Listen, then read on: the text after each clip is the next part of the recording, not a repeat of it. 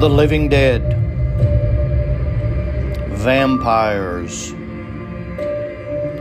torture.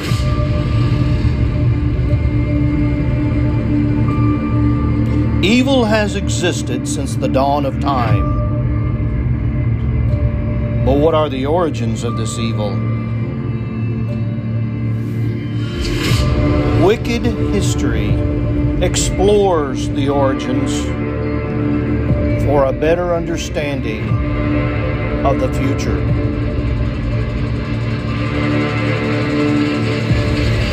Here are your hosts, Chris Adkins and Lane Deesh.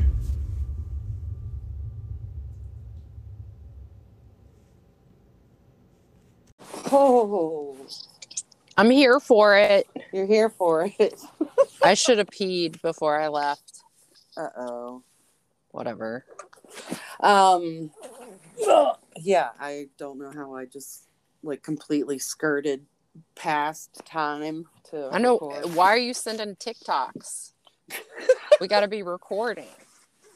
So, little funny story before we start. Oh my God. Okay.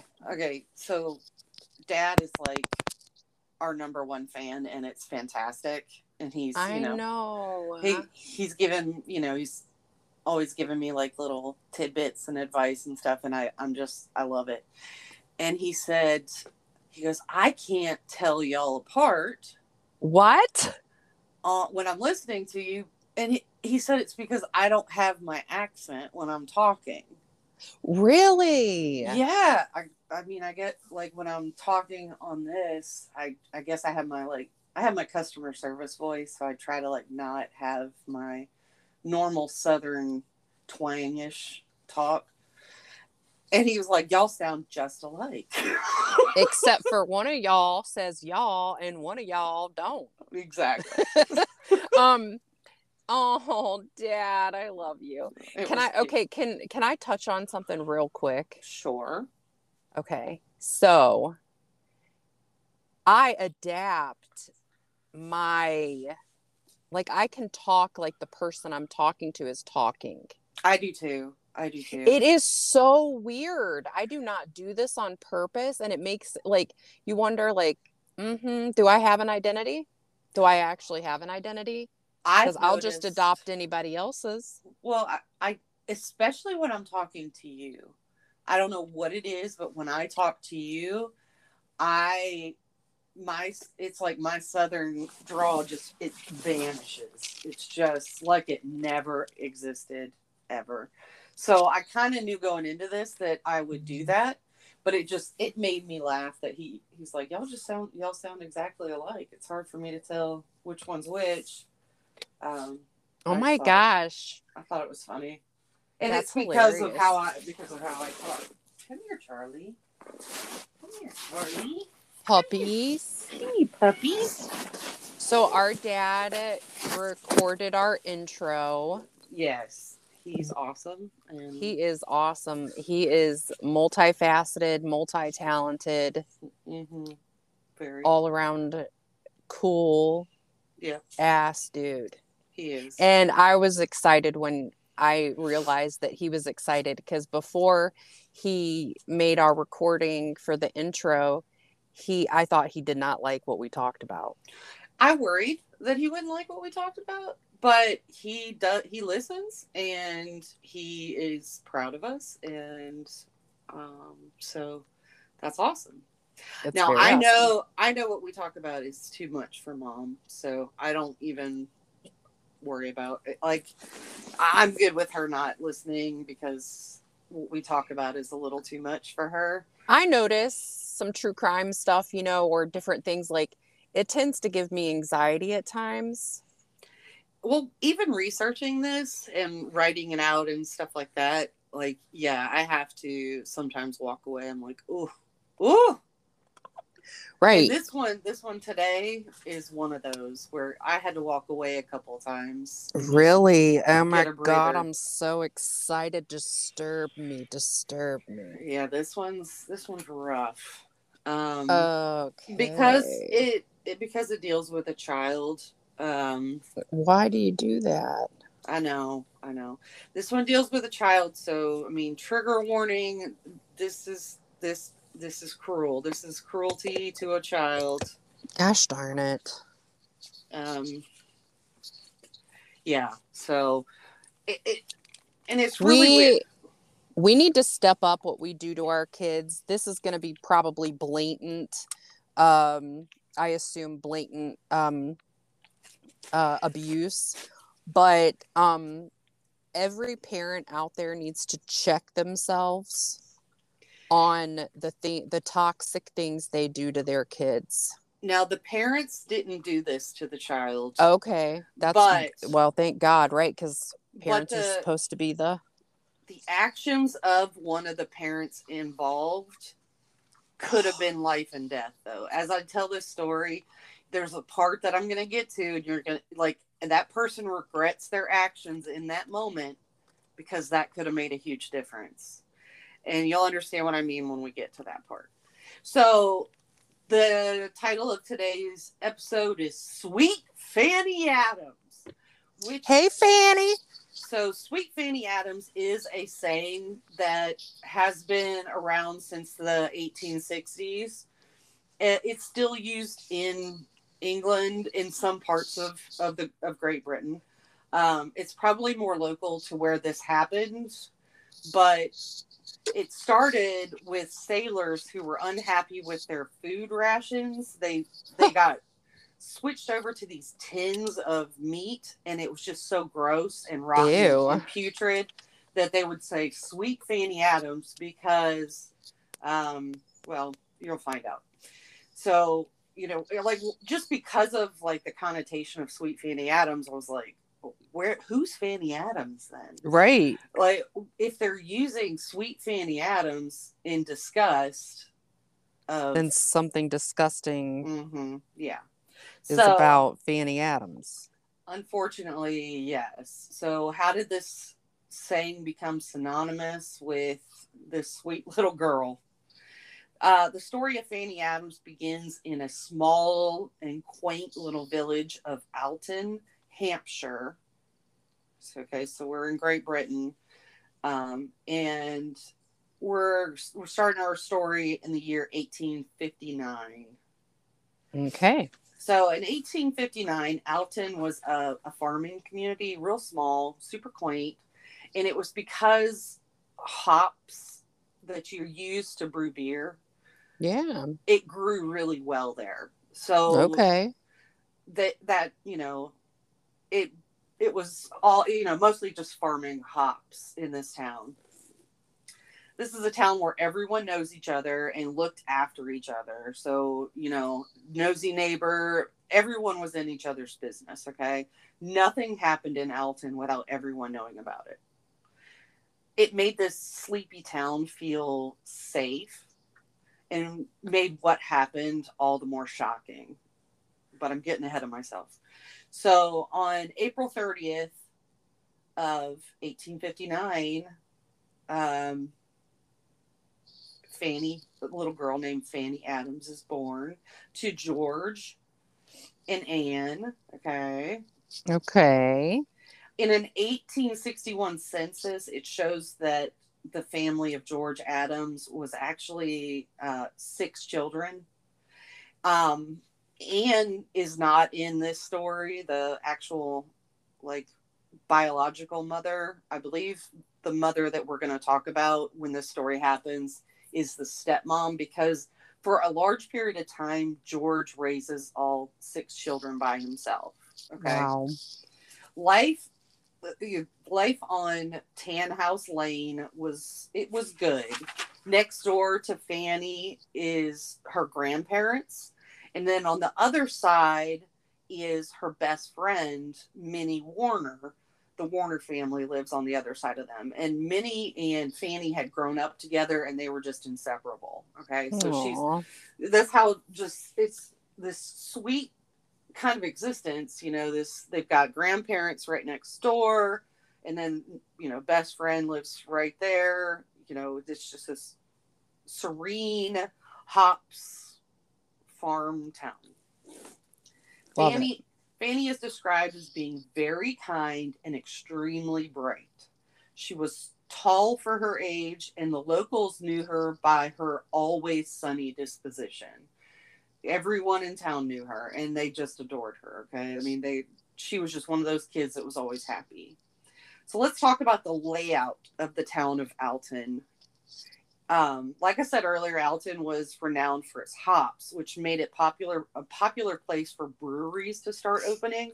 But despite that, the town was still safe feeling. It wasn't like bars coming in. It was just the breweries, which gave, you know, brought jobs to the area. It didn't necessarily increase the population of the town. It just brought new jobs in the Adams lived on Tanhouse Lane. On the north side of Tanhouse Lane lies uh, a park called Flood Meadows, which is surrounded by the Wey River. And it got its name Flood Meadows because it would often flood when, you know, there'd be high rain from the overflow of that river that's right next to it. So it just, you know, it's just this kind of park that was nicknamed Flood Meadows for that reason. The city of Alton had seen little to no crime in the. Can 19- I say something? What's that? Nothing's made more sense than that in my life. All right. Right. So the city of Alton had seen little to no crime in the 19th century. On the afternoon of August 24th, 1867, Fanny her little sister Lizzie and her best friend Minnie were playing at Minnie's house when they they asked the mother if they can go to Flood Meadows, which is just down the road. And Harriet Adams is like she's trying to get a whole lot done around the house, and the girls are kind of in her hair. Who's Harriet Adams? Harriet Minnie's mom. Minnie's mom, yes. Okay, okay. Um, it may not be his last name may not no, I don't think her last name is Adams. Harriet must be the stepmom. Anyway, so Harriet Adams, yes, the stepmom. So Harriet Adams, she's got no objections to this. And um, really, why would she? Why, you know, at this point, the, the two girls are eight, Lizzie is maybe six. So there, she didn't really see a problem in letting them go to the end of the street to that little park and play on this this day. I, you know, in my head, why like, would you? Yeah. I I wouldn't let them, but I also live in a day and age where stuff where happens. you can't really let your kids play. Yeah, right. you live a damn a, shame. Living in a small town where everyone is watching your every move, this decision would have would have had. um It makes perfect sense to me. Right. Harriet, however, would regret this for the rest of her life. Okay. I'm sure. So Harriet had a lot of housework to get done, and the fresh air would be good for the girls, she thought. Plus, Harriet had she had lived there her whole life, and nothing had ever happened to make her second guess this decision to let them go to the park. The three girls head north on Tanhouse Lane towards the hops fields and towards Flood Meadows. Upon entering the Hops Gardens, the three girls happen across a gentleman. Okay, and this gentleman's very well dressed with a top hat. He he's not a stranger. They recognize him he, from the area. They know who he is. They recognize he's a very well dressed gentleman, but they've seen him in church. They've seen him around town. He's relatively new to the area, but because of how he's dressed, they don't see him as a threat at all he's clearly very well to do and they, they're not threatened by him at all okay his name is frederick baker he's 29 okay he he's got the he tips his top hat to the girls and he makes um he gives them some spending money for some treats and watches them play you know they go and buy treats they're just they're having you know a good time playing in the park and he's watching them as he's wa- as he watches the girls play for a bit uh, before the girls start to get restless and begin to say goodbye to Frederick, he does something super odd. He offers Fanny a half penny more if she would walk with him to the edge of town. No. And Fanny says, "No, I'm pretty tired. You know, I need to be home for dinner." So then he offers Minnie and Lizzie three half pennies if you know they'll go with him. But again, they're like, we're, we're tired. We're pretty ready to go home. You know, they they refuse. Something just felt weird to them about it. But again, you know, again, they there's no reason for them to suspect something bad. He gives Fanny one last chance to walk with him to Shalden, which is the next town over. And again, she declines. Baker then changes from bribery to brute force. Okay, so he straight grabs Fanny and he runs off, leaving Minnie and Lizzie, leaving Minnie and Lizzie just standing there like, "What just happened?" What? Yeah. Okay. So the girls are are in shock. They don't know what to do. They don't know if this is something serious. They don't understand what's happened. So what happens next in the series of events is just all about really bad timing and just monster behavior. Okay. So Lizzie and Minnie start to run back to Minnie's house. And upon arrival, they explain to Martha Warner, Minnie's mom. And unfortunately, Martha blows it off. She's like, I'm sure that Minnie, or I'm sure that Fanny will be back anytime now. There's no way, you know, this, we know who this guy is. We know Frederick Baker. He's not this monster, you know. She plays it off, okay? the girls obviously misinterpret this interaction, Mar- like Martha not taking it seriously, because that ends up being a huge fatal error on her part. I, mean, I guess you can already guess that, but it anyway. So the the point is, Minnie's mother, not Fanny's mother. Minnie's mother's like, this is no big deal. Okay, she doesn't even bother to tell Fanny's mother, Fanny and Lizzie's mother. So the two girls kind of shrug at each other and then they just play around at the, at Minnie's house until about 5 p.m. Okay, so a couple of hours have gone by when Lizzie finally heads home without Fanny. So a neighbor, Mrs. Gardner, sees Lizzie walking by herself and it doesn't make sense because Lizzie's very young and she's usually seen with Fanny. So again, this is a, a nosy neighbor doing something good here. So what happens is she goes over to Lizzie and she's like, Where is your sister? And then Lizzie starts to explain what had happened. But Miss Gardner freaks out. She takes this super seriously, okay? So Miss are you okay? I'm sorry. No, I'm okay. I'm just I'm adjusting myself in my seat. I'm getting so full of suspense. I gotcha.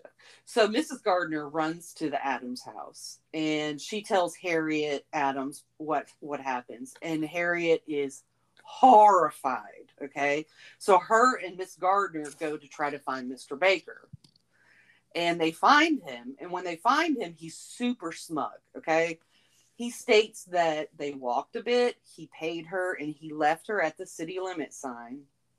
And, you know, he had nothing to, you know, there was nothing else that happened. So angry, while Mrs. Gart, you know, Harriet has to be held back. She's just, she's pissed. So she, Miss Gardner's holding her back. And you can hear Miss Gardner say to him, I have a great mind to give you in charge of the police to which Baker smugly says that they can do as they please. So, Ugh. yeah, so Mrs. Gardner threatens to call the. I don't mean I, I know this is a different day and time, but my first thought would have been go to the police. No doubt. Know, I mean, but anyway, so hours have gone by at this point before even the the parents got involved. Right. So when Fanny was still not home between the hours of seven and eight, Harriet got the neighbors together to search. One member of the search party was a man by the name of Thomas Gates. Thomas Gates was a Crimean War veteran who had been a famous who was famously a part of the charge of the Light Brigade. So this man has seen some some gory shit in his life, okay? But okay. nothing nothing prepared him for what he was to find. No. in the process of i just got to explain this a little bit uh in farming hops it's they have to use these little like trellis things um kind of like when you grow tomatoes you get that little metal trellis They grow upward. right so in hops what they do is they take these long logs maybe 10 feet tall and they make a tp shape with the logs and then they take wire and wrap wire around it to make this you know trellis and that's what the hops grow up okay Cool. so these things are called hop poles hop poles and um, thomas gates is walking through the hops field and he comes across one of these hop poles and to his horror the head of eight-year-old fanny adams is at the top of it What? just her head. Okay. Give When they me get, a break. when they get her head down, her ears have been severed off. Oh And her- my god. Her face had these two large cuts from the corners of her mouth to her ears, where her ears would be. What? Yes. And as more and more parts of Fanny uh, start to be found, the news spreads, and the police had only the one suspect. They this this trial, this case, never had any other suspect but Fred. Other than. Fred. right. Okay. So once they had the arms, the legs, and the torso, uh, they were going to do an autopsy. Okay. So they're checking out the pieces of the body, and three incisions were found on the left side of her chest. A deep cut was found in her left arm. Her arm had been cut off at the elbow. Her what? left her left leg nearly severed at the hip. Her left foot was cut off completely at the ankle. Her right leg was torn from her torso. Oh and oh my the god. Know, and the entire contents of her pelvis and chest had been completely removed. Her va- what? yes, her vagina was missing, and both eyes were cut out. They were later found in the river. So what? This is just, you know, from what they're gathering from these pieces that they have, okay? So if you are angry now, what I'm about to say is going to send you over the edge.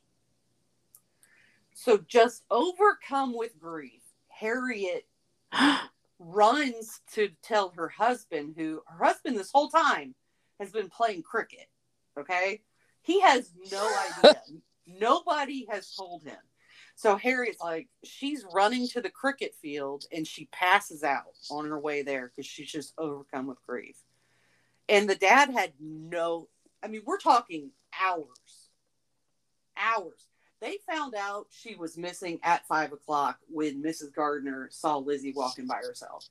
We're now we've we started the search between seven and eight, and we're into the search. We found pieces of her body, and Dad still is not there.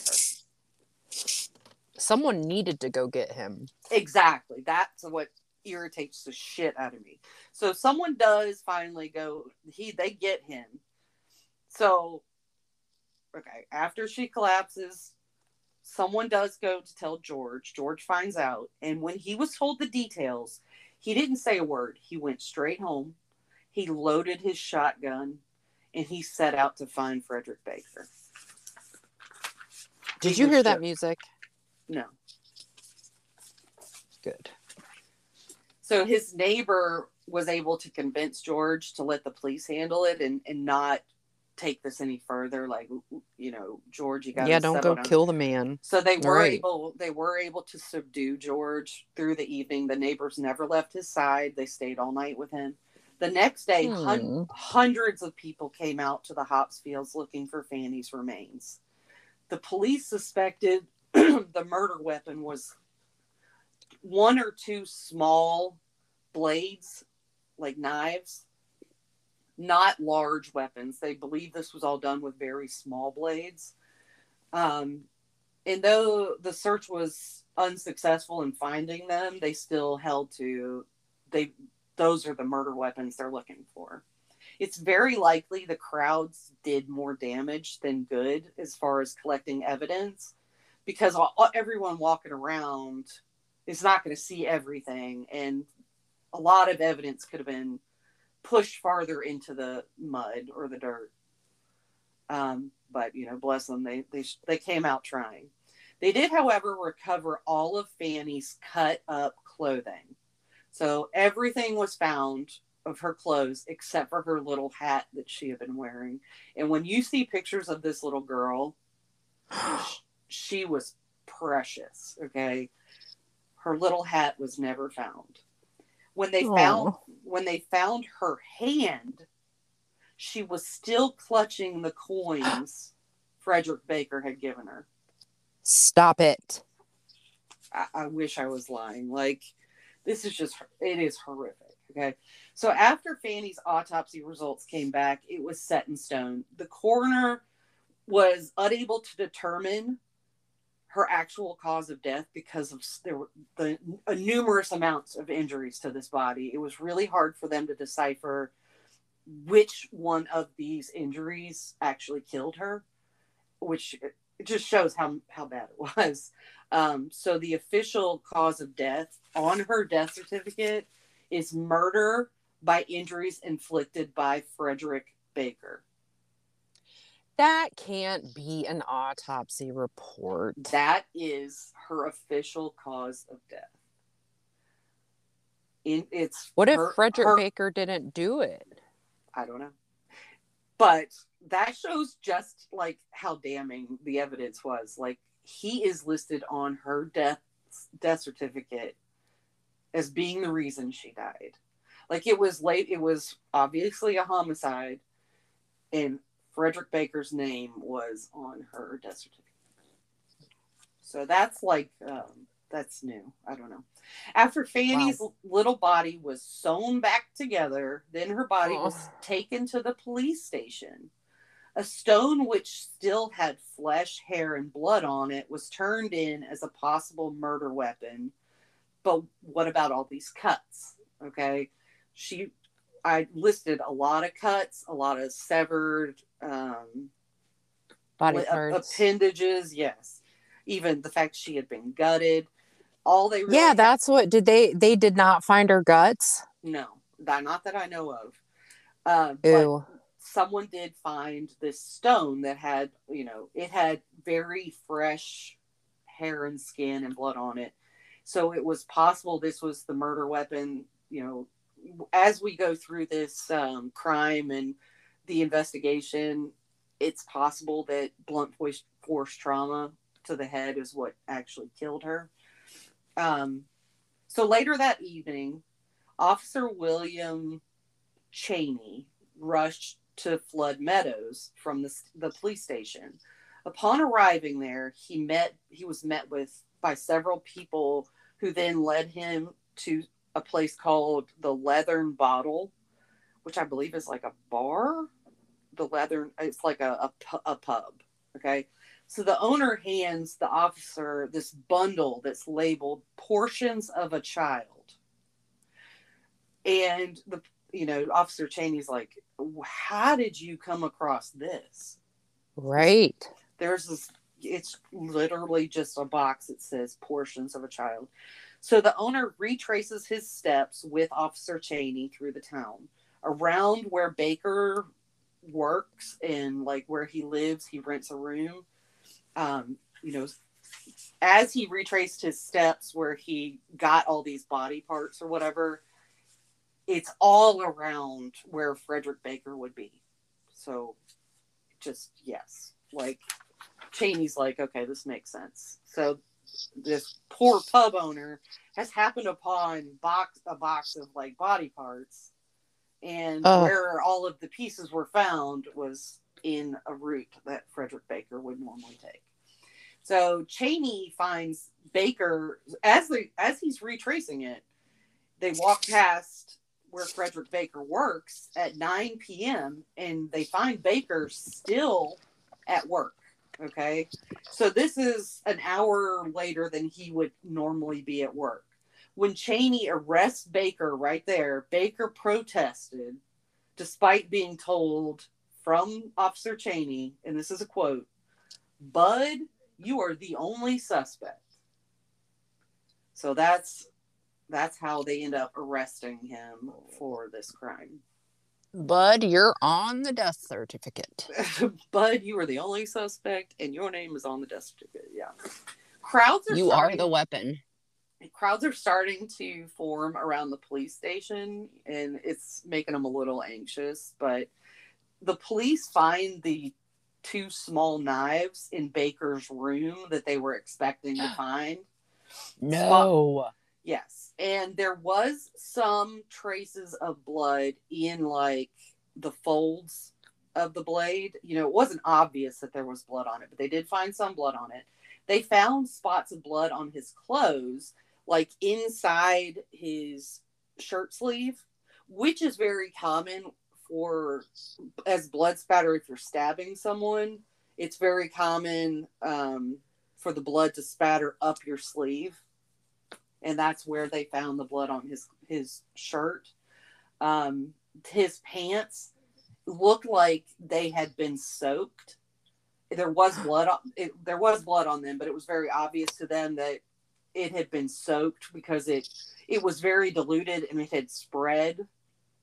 So when Oh. you when you soak you know a blood stained article of clothing in like a bathtub it's going to dilute the blood that's there and get most of it out but a lot of the blood particles are going to just spread over a larger portion. Um because you're not going to get it all out.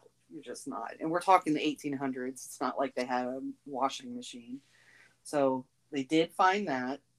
Um it was just super clear to the police that baker had done it. And because of how gruesome it was they started to worry about a lynch mob he was like he was just so arrogant. They were worried that the town was going to raid the jail okay and and take him out and hang him on the spot. They found blood um i'm sorry no. When asked he said well i you, you know all right let me retrace my step here for a second. So we're talking about the blood in the shirt sleeve. The officer asked you know like how did you how, how does blood end up in there and frederick baker is quoted as saying well i don't see a scratch or cut on my hands to account for the blood do you Do you?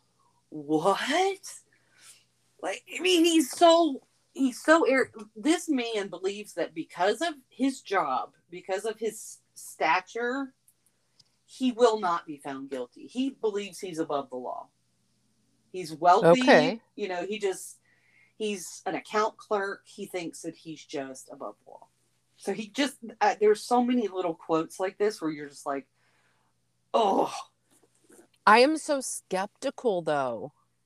His demeanor during his interrogation was described as cool and collected. He had, I mean, he just did not. So you're skeptical of Frederick Baker. Mm-hmm. Okay. Well, let's go through. I guess I just I guess I just keep thinking your story's gonna take a twist. Well, we're about to go through the investigation, and I can see why because it's so, it's just so cut and clear. It's like So blatant. You're not gonna get away with it, dude. Yeah. Frederick Baker clearly killed her. All right. So the next day, Cheney searched Baker's desk at work and found his diary. Frederick Baker had a diary. Okay. In the diary, mixed in with what I hope was entries about his like chronic bedwetting or something. Like I just want it to be something bad that was happening to him that he needed to keep a journal. But on Saturday, August 24th in 1867, it says, killed a young girl. It was fine Oh. and, and hot. Even after the mountain, oh, I'm sorry. It was, I, I, I can't really see my quotes there. So his quote was, killed a young girl. It was fine and hot, is what he said in his journal Okay. On That's the day- strange. that Miss Fanny went missing. It, it's He wrote it- her name in his journal. He did not write her name, just young girl. Oh. And and then the it was fine and hot. I I don't know. Yeah. What is what does I'm trying mean? to put myself in an 1860s frame of mind as far as how like turns of phrases worked back then. I know. Does does hot mean that it was like exciting or I want I or was it a hot day? maybe a hot day. I don't know. Like maybe he's just so nonchalant about it that he's describing the weather that day. It was fine and Maybe. hot. Or it was like killing someone. Yeah, it was fine. It was hot. I, I don't I don't know. I don't know. So Right, even right. after all the mounting evidence, Baker remained completely unfazed. Like every time they would come to him, like, look what else we found. He was just like, all right. Like nothing. His defense attorney, however, tried to go the insanity plea. So while Frederick Baker is saying he is completely innocent, he had nothing to do with this. His defense team is like, we got to play the insanity angle because they don't, they know they're not going to win this case, which is just, it shows like the disconnect because Baker's not trying to plead insanity Right. just his defense team. Like he's just like, I didn't do it. If he was really going to try to get out of it with the insanity plea, he would be like, Yes, I did it. You know, I, I guess I did, or I don't remember I did. Just something. But no, he's just like, he pleads not guilty. He's just like, Not guilty. And it seems like, Whoa, whoa, whoa, whoa. We believe it's because of insanity that he's not guilty. The investigation went on until October, so he's locked up from August to October, which was around the same time that we get a new eyewitness that comes forward. Oh. This is another one where it just if someone had just said something. Okay. So a young boy who lived really close to the Adams family states that he saw Baker emerge from the hop garden around 2 p.m. on that day that Fanny went missing. Baker's hands and clothes were saturated in blood, and the boy says he calmly stooped down to the river and wiped his himself clean with the water and one of his handkerchiefs. So just like no big deal. He's just casually washing Right. blood. After that, he put a small knife and another unknown object into his jacket pocket. The boy told his mom immediately, who did not go to the police, but his mom was an alcoholic and loose lips sink ships. And one night, recently in the storyline, she had brought had, mentioned what her son saw, and whoever she told this to went to the police. So that's how we get this new eyewitness. Because not because she told the police anything. In fact, she wanted to stay out of it. She wanted her son to stay out of it. She didn't want anybody to know that he had seen it until she was just, you know, drinking one night and relayed the story. And you know, that's always that's always how it's gonna it's truth is always gonna come out. So even though this was super open and shut case, Cheney wanted no doubt left in the juror's mind. He was I, I you know, Cheney is like the hero of the story because he just went above and beyond. Okay. As much as this is should have been just like, yeah, it was him. We're done. He went like out of his way to make sure there was no loose ends. So he requested forensic tests in October. So, which is at this point, forensics is obviously not what it is today, but it's also not readily available. So, for a small town to have to want all these forensic tests done was a huge cost, a huge expense, but it was something that Cheney felt necessary. And I, I love that he did it. So, all the recovered clothing and the two knives that were taken from Baker at the time of his arrest were sent to Professor Taylor at Guy's Hospital or Guy's Hospital, I don't know, in London, England. This is the most state of the art for the time. Professor Taylor found the following, okay? So this Ooh, is- okay. this is the findings from forensics. He could confirm the blood on the knife was human. One blade had coagulated blood on the blade only, not in the handle. Under cross examination, Taylor stated He would have expected more blood on the knives. The quantity of blood was surprisingly small on all the stuff that had been sent to him. Dr. Taylor also said someone inexperienced. What are you doing? Me? Yes. Nothing. Hold still. T- okay. That's hard for me. so hard to tell a story when you're just moving around. I didn't know you could hear my fidgeting. Okay. Oh yeah. So Dr. Taylor also said he was. Uh, he said for someone that's inexperienced at, at anatomy and all that stuff, to dismember a body with proper tools would take about 30 minutes. Blood would run, it would not spurt from the body. Okay. So he's explaining that you know, w- people expecting there to be a lot of blood on him because he took so much time his clothes are consistent with a killer that took her you know took their time dismembering because there there actually was very little blood on him does that make sense what i just said Um because it just it runs down if you're if you're dismembering someone let's say she's on the ground and he's standing around her leaning over and dismembering her the blood is just going down into the ground and not spurting back right, at him. because she's dead. Right well, because he's dismembering her he's not stabbing her over and over again. So it's just this is what dr taylor is explaining why he believes his clothes were consistent with the killer. He also said there was zero sign of rape for the child. You know there was very there was zero sign of it in his clothes. Okay. and local doctor Louis Leslie thought Fanny's cause of death was blunt force trauma to the head with a stone. He also states the body would have required larger instruments to dismember. So forensic states that the cuts were made when the body was still warm and that Fanny had not only been cut but also hacked and torn to pieces. The time Ah. it took Baker to dismember her gave him plenty of time to maneuver himself so that he got minimal blood on him. Both doctors agreed the small knife isn't what dismembered her. So they don't, you know, remember the little boy said he saw them put the knife back in his jacket pocket and another object that he couldn't identify. So it, it might not have been that little knife. And both of these doctors, the forensic one and the local doctor, both agree that something else was used in the dismemberment.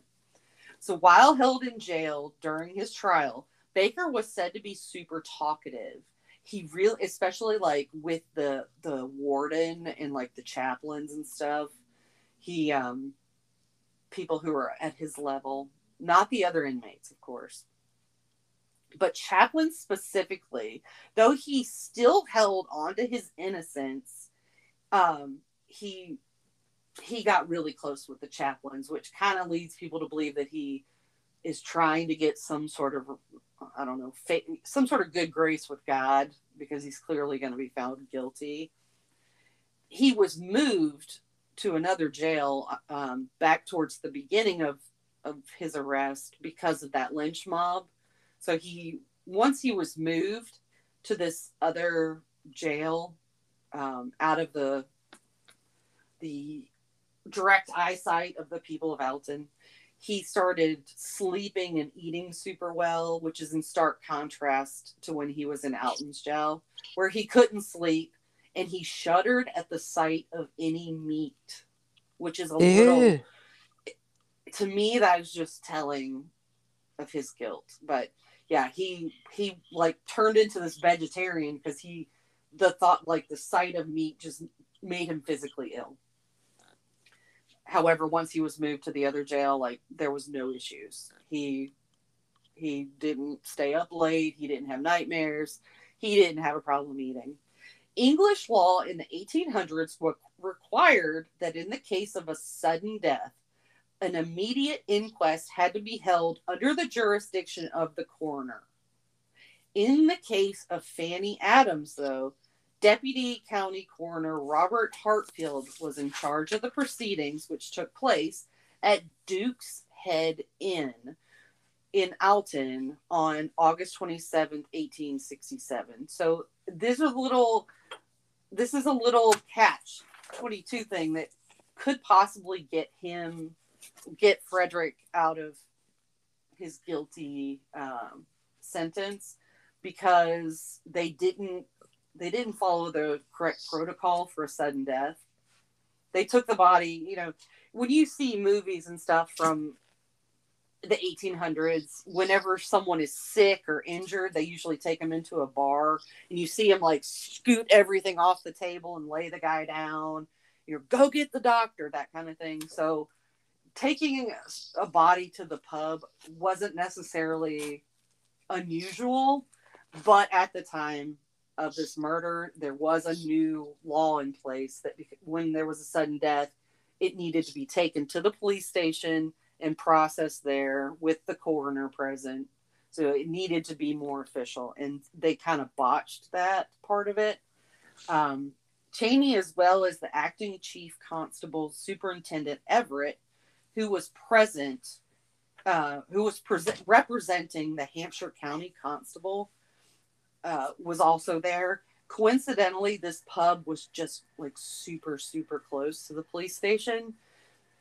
It was just one of those little insights that, or those, just one of those little things that I, I don't think the people who found her body knew that they needed to necessarily take it to the police station. Anyways, there was a little mishandling of how her body was processed. Um, and this this looked really bad for the prosecution. Um, her body was taken to the police station eventually, but yeah, it was it was originally processed at they was they would bring the parts as they found them to the bar to the pub. Okay, so we've got we start our trial. Trial opens, and the first person to take the stand is Minnie. So little Minnie, who's just nine, maybe at the time, maybe 10 at this point, she takes a stand and she's able to correctly identify what he was wearing. Um, but she couldn't necessarily identify him in court, which is pretty typical for children who are being examined in trial. They can remember a lot. They can remember like certain things, but when it comes to note recognizing a person that maybe had a beard at one point and no longer does, they don't have they don't have that capabilities. You know what I mean? I'm with you. Like if he had changed his facial features or his hair, children have a harder time going, yeah, that's the same person. Oh, yeah. So she did get kind of tripped up there. Um, she was not able to identify him for sure in court. Second up was Harriet, who was really, uh, who recalls having met. Yes, you look fantastic. Okay, Harriet, sorry. Harriet, who recalls having met Baker at the gate to the hop garden and that he was headed towards the road which led to Basingstoke. It was there Minnie identified Baker as the man who gave her the pennies. When Minnie said that Baker shouted, um, when Minnie said that, Baker shouted, No, three halfpence. So let me let me just kind of go let me take that step by step because that's kind of a hard one. So Harriet she says she recalls seeing Baker at the gates to the hop garden. And when she says that, Minnie's like, Yes, I remember him. He's the guy, that is the guy that gave me the two pennies or the two halfpence whatever to get candy or whatever that one day. And when she says two half pennies, Baker is so offended that that she would say only two when he actually gave her three that he shouts out in court that no three halfpence which is like shut the fuck up why would right. you say that Like you're so vain in being seen as this really rich, highfalutin guy that that small detail pissed you off in your own mur- in your trial for murder. I don't. It just like what a flex. Just just irritates the shit out of me. So the third to take the stand was Mrs. Gardner. She was able to identify Baker and told the jury that that he was super relaxed, even though he just killed and dismembered a child. Mm. So remember, Mrs. Gardner and Harriet, they went looking for him.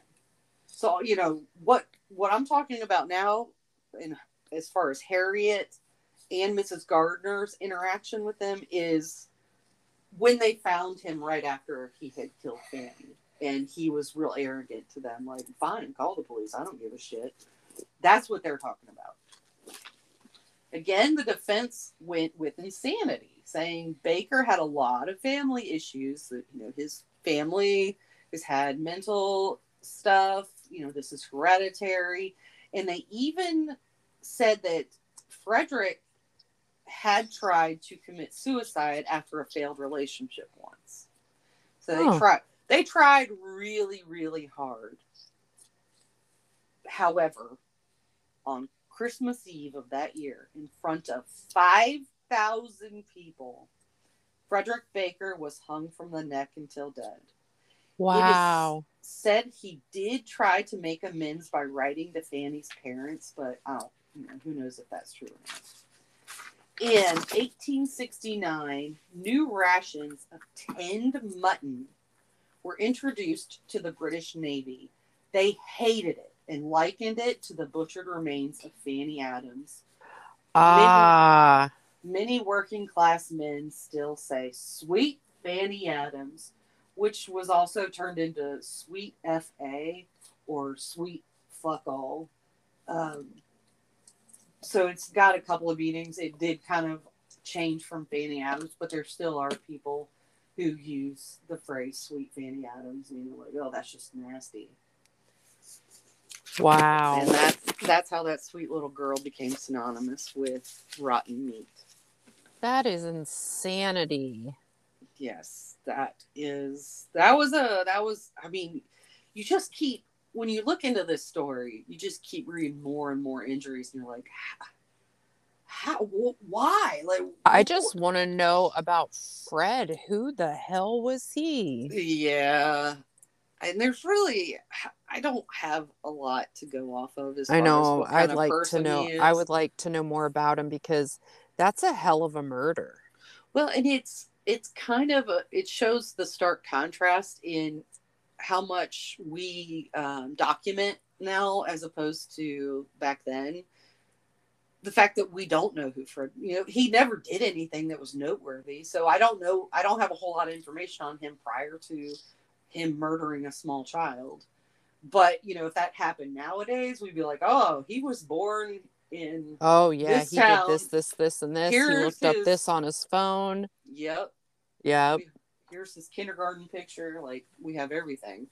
Right. So the good news though is he did not get away with it. And I mean, he was really he was almost immediately placed under arrest. it's just crazy, and I guess my skepticism comes from when things are so blatant. Yes. He did well, I think his arrogance in believing that he could get away with murder it was in his head he he truly believed that he would just get away with it because of him being um much higher in status than What her. was what was he?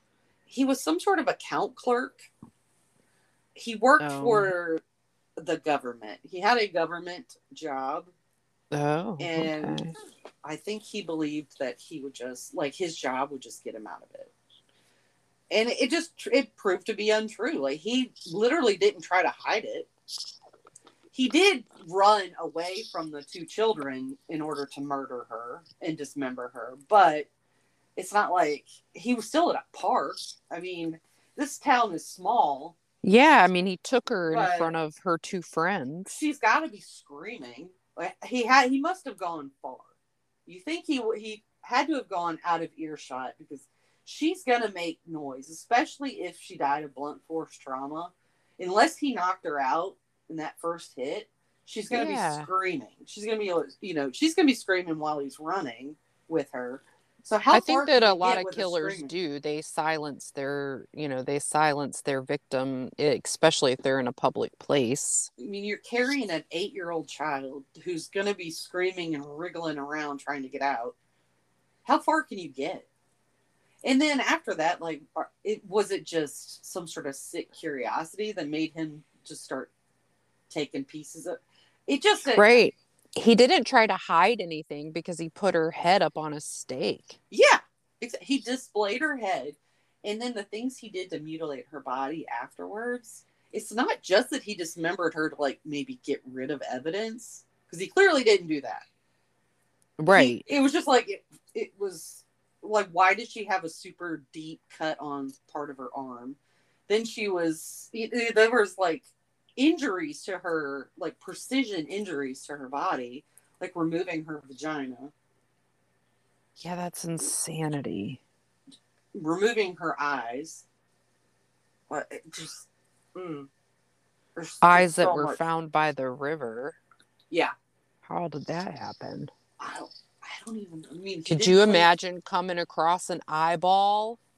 I- Well, how did they? It, they must not have been in the river because I feel like that would be eaten by wildlife immediately. Oh yeah, for sure. Yeah, that's what you know. I was like, I was wondering the same thing when you said it. Yeah, I don't know. It just said that they were found at the river. That's horrific. How did you find that story? I've heard it a couple of times. Um, I've never heard that one.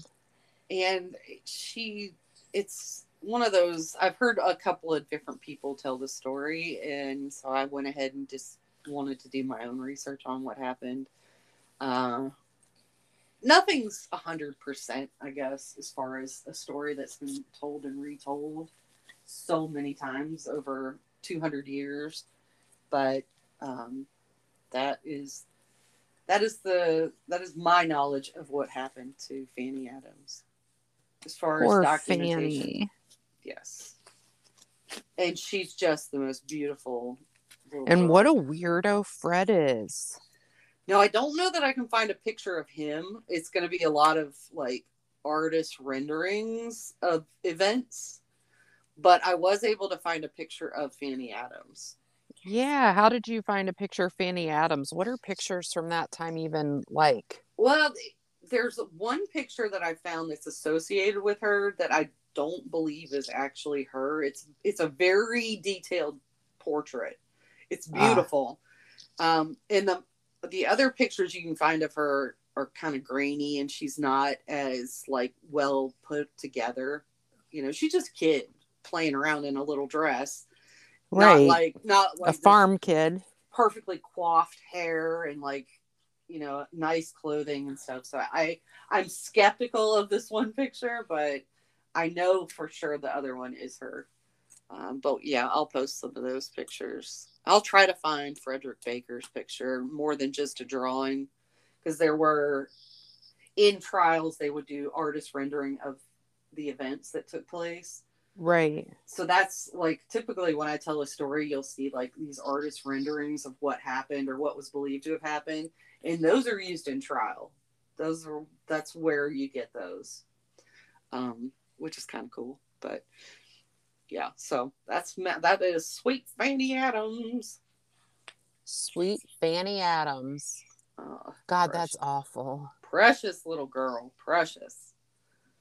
And Harry, I looked back, okay, and I made a, a booger up, which I always have a mistake, and I always hear it later, and I'm like, I hear it later, yeah, and then I Like, giggle. damn it, damn it.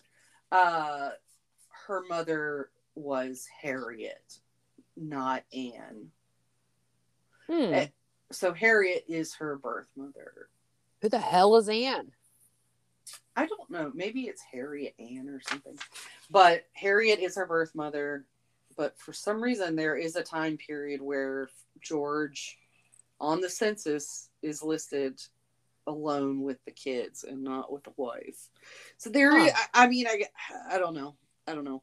I, I could go either way. Maybe Anne was the birth mother and died, and Harriet, but Harriet's reaction to Fanny's death is just, which a step parent can still be distraught. Oh, no doubt. I don't know. There's a, I guess there's some holes in this story, but I'd be most part, distraught over a stranger's freaking kid, honestly. I, the the veteran of the Crimean War that Yeah. found her head and had like nightmares because of it. Said he'd never seen anything like it. And we're talking a war a vet- Right. like veterans now, they didn't have a whole lot of like face to face combat. A lot of it's done like long distance. Uh, The Crimea the Crimean War would have been like you know up close. Like stabbing somebody. Um, It would have been yikes. go- it would have been gory. It would have been one of those gory scenes, like you know, pictures you see of like World War One, where everything's okay, like hand hand to hand combat. So people are, you know, Hand to hand combat. yeah. Well, so this guy's seen some stuff. Is what I'm trying to say. Yeah. I'm not trying to say that veterans now have not seen some stuff because I know they have. I know they have. Right. Yeah. Never. That's what, when you said that, I was like, oh, that didn't sound good. No, no, and I, I didn't mean it that way. I apologize. I just I, I meant like uh, this guy had seen some some gory stuff, from a lot of gory stuff, and this bothered him more than anything. Yeah. I think anything that has to do with the kid, Ugh. I can't even- innocence. I can't even imagine. I just can't. I Yeah. don't. Uh, Can't imagine a lot of parts of it, yeah, I don't want. honestly. I don't want to play with that. I don't like the way that feels. Who are you talking to? She's just handed me a big old glob of slime. I can't stand it. No, you save that for Aunt Lane, okay? Yeah, Aunt Lane loves slime. Aunt Lane Mom. loves slime. Me too. Mom I know. not. Know. Why do you not like slime? It feels gross, and I can see dog hair in it. All right, Yeah, I accidentally dropped it on Charlie. we are, I guess, done. I guess We're done. Thanks for joining us. See y'all next Hope- week. Hope you enjoy. See you next week. Bye. Bye.